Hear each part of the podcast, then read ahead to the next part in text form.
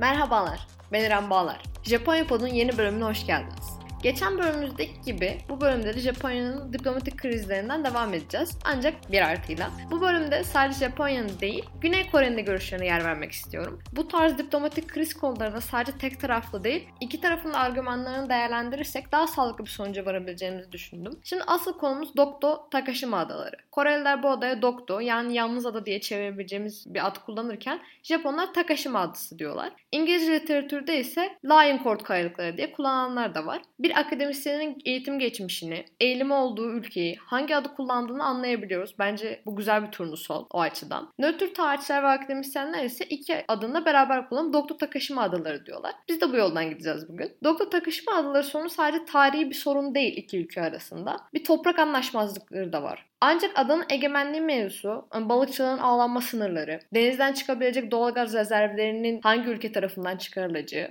gibi ekonomik bir takım sorunları da kapsıyor. Ayrıca milli sınırlardan taviz vermek de istemiyorlar. Donanmaların hareket sahalarının belirlenmesi gibi birçok konuda da belirleyici bir konu bu. Şu anda resmiyette ada Güney Kore kontrolünde. Kore siyasetinin içinde de Dokdo adaları mevzusu geri alınamayacak konulardan bir tanesi. Çünkü bin dokuz yüz on yılında Japonya Kore işgaline ilk başladığında işgal bu adalardan başlıyor. İşgal ilk ayağı olarak kabul ediliyor Dokdo Takeshima adaları. Yani Güney Kore için de adaların Güney Kore sınırları içinde kabul edilmesi bir nevi bağımsızlık sembolü. Hatta bu B T S için yorumlarda şey yazıyorlar Koreliler. B T S keşke gidip Dokdo adalarında konser verse de Japonlar Dokdo'nun gerçekten bize ait olduğunu görseler. Şarkıcıların bile bu düşüncelerini açık bir şekilde göstermelerini istiyorlar. Japonya'nın da Güney Kore'nin de adaların kendilerine ait olduklarını temellendirmek için çeşitli kendilerince delilleri var tabii ki. Önce Japonya'nınkilerden gidelim. Adaların Japonya'ya ait olduğunu savunanlardan argümanlardan bir tanesi bin dokuz yüz on yılında adanın Terra Nullius yani tamamen sahipsiz bir ada olduğu. Japonya diyor ki bu adalar zaten Güney Kore sınırları içinde değildi. Biz Güney Kore'ye giderken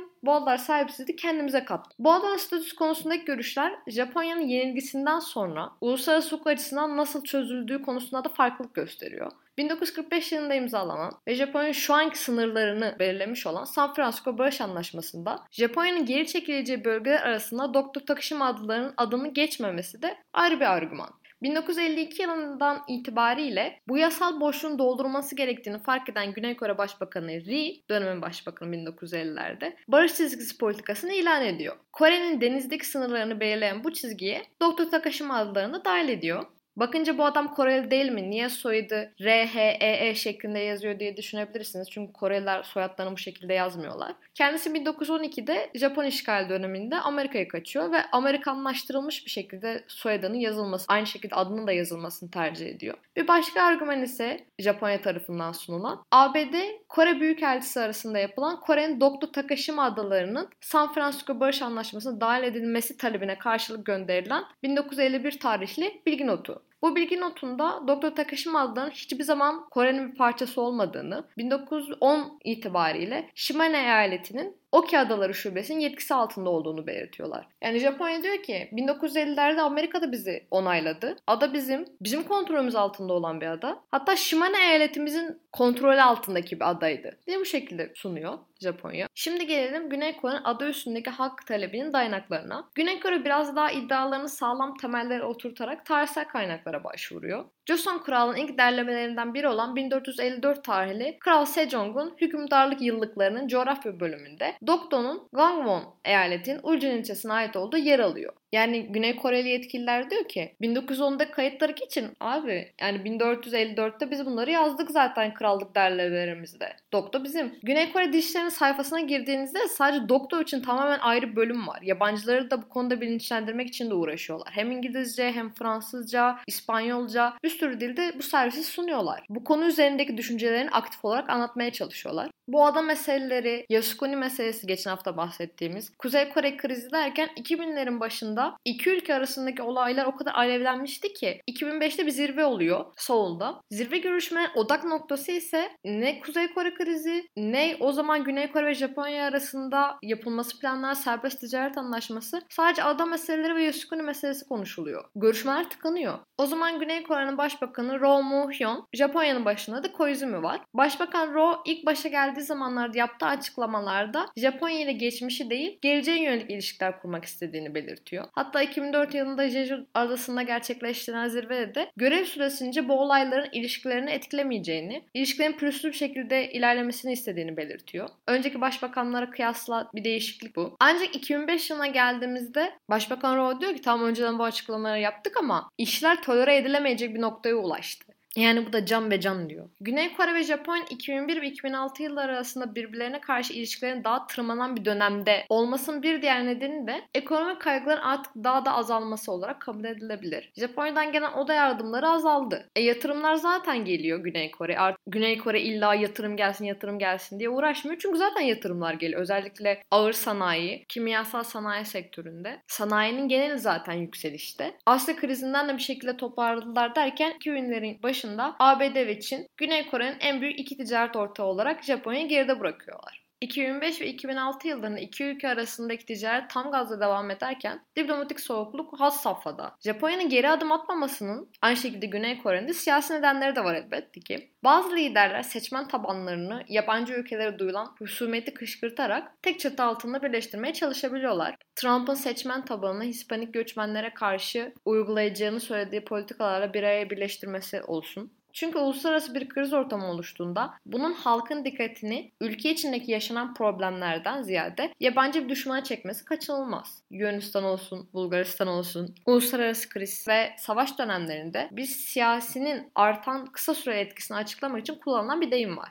Rally around the flag, bayrağın etrafında toplanmak deyimiyle açıklanabilir. Bu teoriye göre kasıtlı olsun ya da olmasın, Kore veya Japonya'daki siyasi liderler İkili tarihsel anlaşmazlıkların bir sonucu olarak liderliklerine olan desteğindeki kısa vadeli artışın tadını çıkarabiliyorlar. Başbakan Roh'un bir Mart Bağımsızlık Günü'nde, Güney Kore'de kutlanıyor bu, Japonya ve Dokdo Takeshima adaları ile ilgili açıklamalarından önce yüzde yirmi olan kamuoyu güven oyunun konuşmasının ardından yüzde kırklara çıkması da bunun için gayet açık bir örnek. Dokdo konusunda Roh sadece halkın ve kendi partisinin değil, aynı zamanda muhalefet partisinin de o dönemin Hanlara, Büyük Ulusal Parti diye çevirebileceğimiz bir partinin de desteğini alıyor. Hatta muhalif partiyle iktidar partisi olan Uri partisi, Uri Dang bizim parti, Dokdo meselesine nasıl yaklaşılmasına dair sağlıklı ve ortak bir politika yürütebilmesi amacıyla ortak çalışma grupları da kuruyorlar.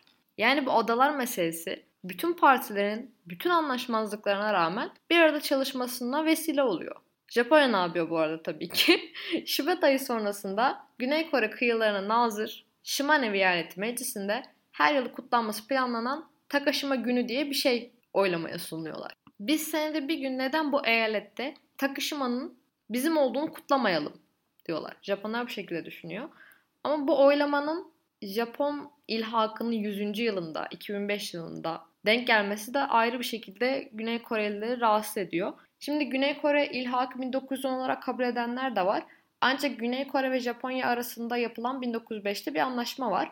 Bu bin dokuz yüz beş ile bin dokuz yüz on arasındaki dönem ayrı bir dönem olarak kabul ediliyor. bin dokuz yüz ondan sonraki tamamen ilhak durumu olarak kabul edenler de var. Ama yüzüncü yıl olarak kabul ettiğimizde iki bin beş yılı bin dokuz yüz beş olarak kabul ediyoruz. Kararın alındığı Shimane vilayetin ise bin dokuz yüz kırk beş yılına kadar Dokdo Takeshima adalarının resmi olarak bağlı olduğu vilayet olması da ayrıca manidar tabii ki. Gelen tepkiler üzerine Japonya'nın Güney Kore Büyükelçisi düzenlenen basın toplantısında Takeshima'nın Japonya'ya ait olduğunu belirtiyor. Ya bu çok büyük bir şey yani, bunun Türkiye'de olduğunu düşünsenize. Yunanistan'ın Türkiye Büyükelçisi çıkıyor diyor ki Büyükada aslında bizimdi. Tam Büyükada çok fazla bir örnek oldu tabii ki çünkü turistik bir mekan. Dokdo tam olarak öyle sayılamaz. Yine de karşılaştırıldığında çok büyük bir olay bu. Bir de bunun üzerine iki bin beş ve iki bin altı yılında Japonya Dokdo Takeshima adalarının bölgesine sahil güvenlik gemilerini göndermesi olay iyice patlıyor zaten. Birkaç gün sonra da Kore'de bir Mart Bağımsızlık Günü yıl dönümü olmasıyla da kazan iyice kaynıyor. bir Mart'ta Başkan Roh, Japonya'yı geçmişte yaptıkları için özür dilemeye ve tazminat ödemeye davet ediyor. Ya bu açıklamanın çarpıcı yanı ise şu, bin dokuz yüz altmış beş yılında Güney Kore ve Japonya arasında bir anlaşma imzalanıyor. Aynen biz savaşı bitirdik, bizim için bitti gibisinden. Ancak o dönemki Güney Kore hükümeti Japonya'dan bir tazminat talep etmiyor.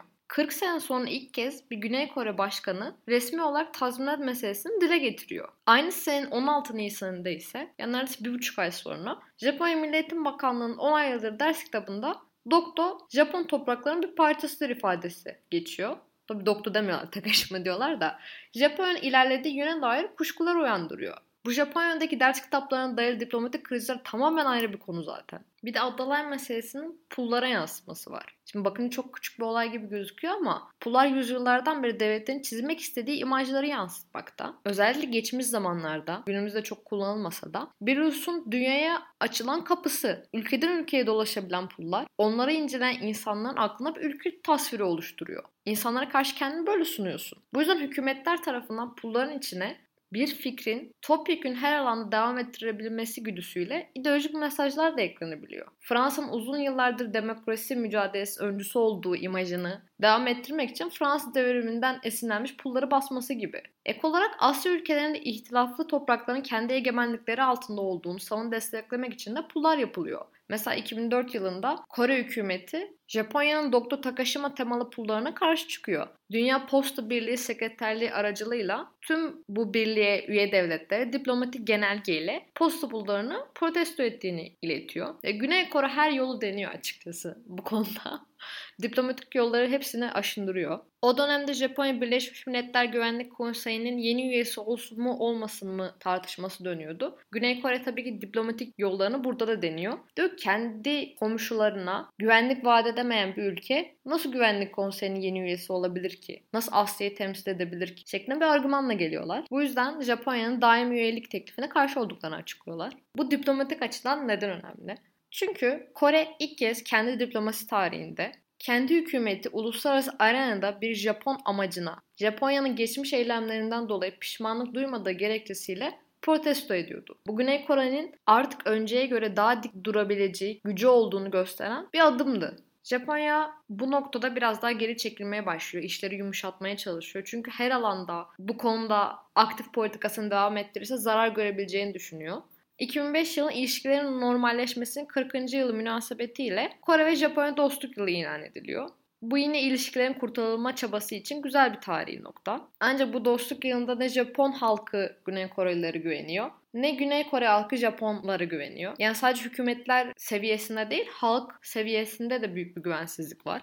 iki bin beş yılında Busan'daki APEC zirvesinde Koizumi Başkan Roh ile görüşmek istiyor. Görüşüyorlar. Başkan Roh diyor ki görüşmesek daha iyi şeklinde bir açıklama yapıyor. Yani ilişkiler arasında kötü noktayı da vurgulamış oluyor. O ara bir aslında daha öncesinde mekik diplomasi diye bir şey var Güney Koreli ve Japonya arasında. İlişkileri taze tutabilmek için. Ancak bu görüşmeden sonra o mekik diplomasini de iptal ediyorlar. Bu mekik diplomasisine dersek, klasik diplomasi kurallarına uymadan ihtilaflı meseleleri çözebilmek için ve daha kolay karar alınabilmesine yardımcı olabilmek için düzenlenen görüşmelerine verilen ad. Güney Kore ve Japonya diplomatik ilişkinin önemli bir aracı. Çünkü sürekli görüşme şansı elde ediyorlardı. Mekik diplomasisinin tekrar etkili bir şekilde başlaması Asō Taro dönemin yani iki bin sekiz iki bin dokuzları buluyor. Çok büyük bir kayıp bu iki ilişkiler açısından. Başbakan Roh iki bin beş yılına iki bin sekiz yılının Şubat ayına yani görevden ayrılana kadar Japon mevkidaşını ziyaret etmiyor veya herhangi bir zirvede ikili görüşmeye yanaşmıyor. Bunun ASEAN zirvelerinde devam ettiğini görüyoruz. Dokdo Takeshima meselesi genel hatlarıyla, çok genel hatlarıyla bu şekildeydi. Ada veya yarımada olan ülkelerde sık rastlanan bir durum aslında bu. Ama olay Japonya ve Güney Kore'nin geçmişinde göz önüne alınınca daha farklı bir boyuta taşınıyor. Dinlediğiniz için teşekkürler. JaponyaPod'un bir bölümünden sonuna geldik. Bir sonraki bölümde görüşmek üzere.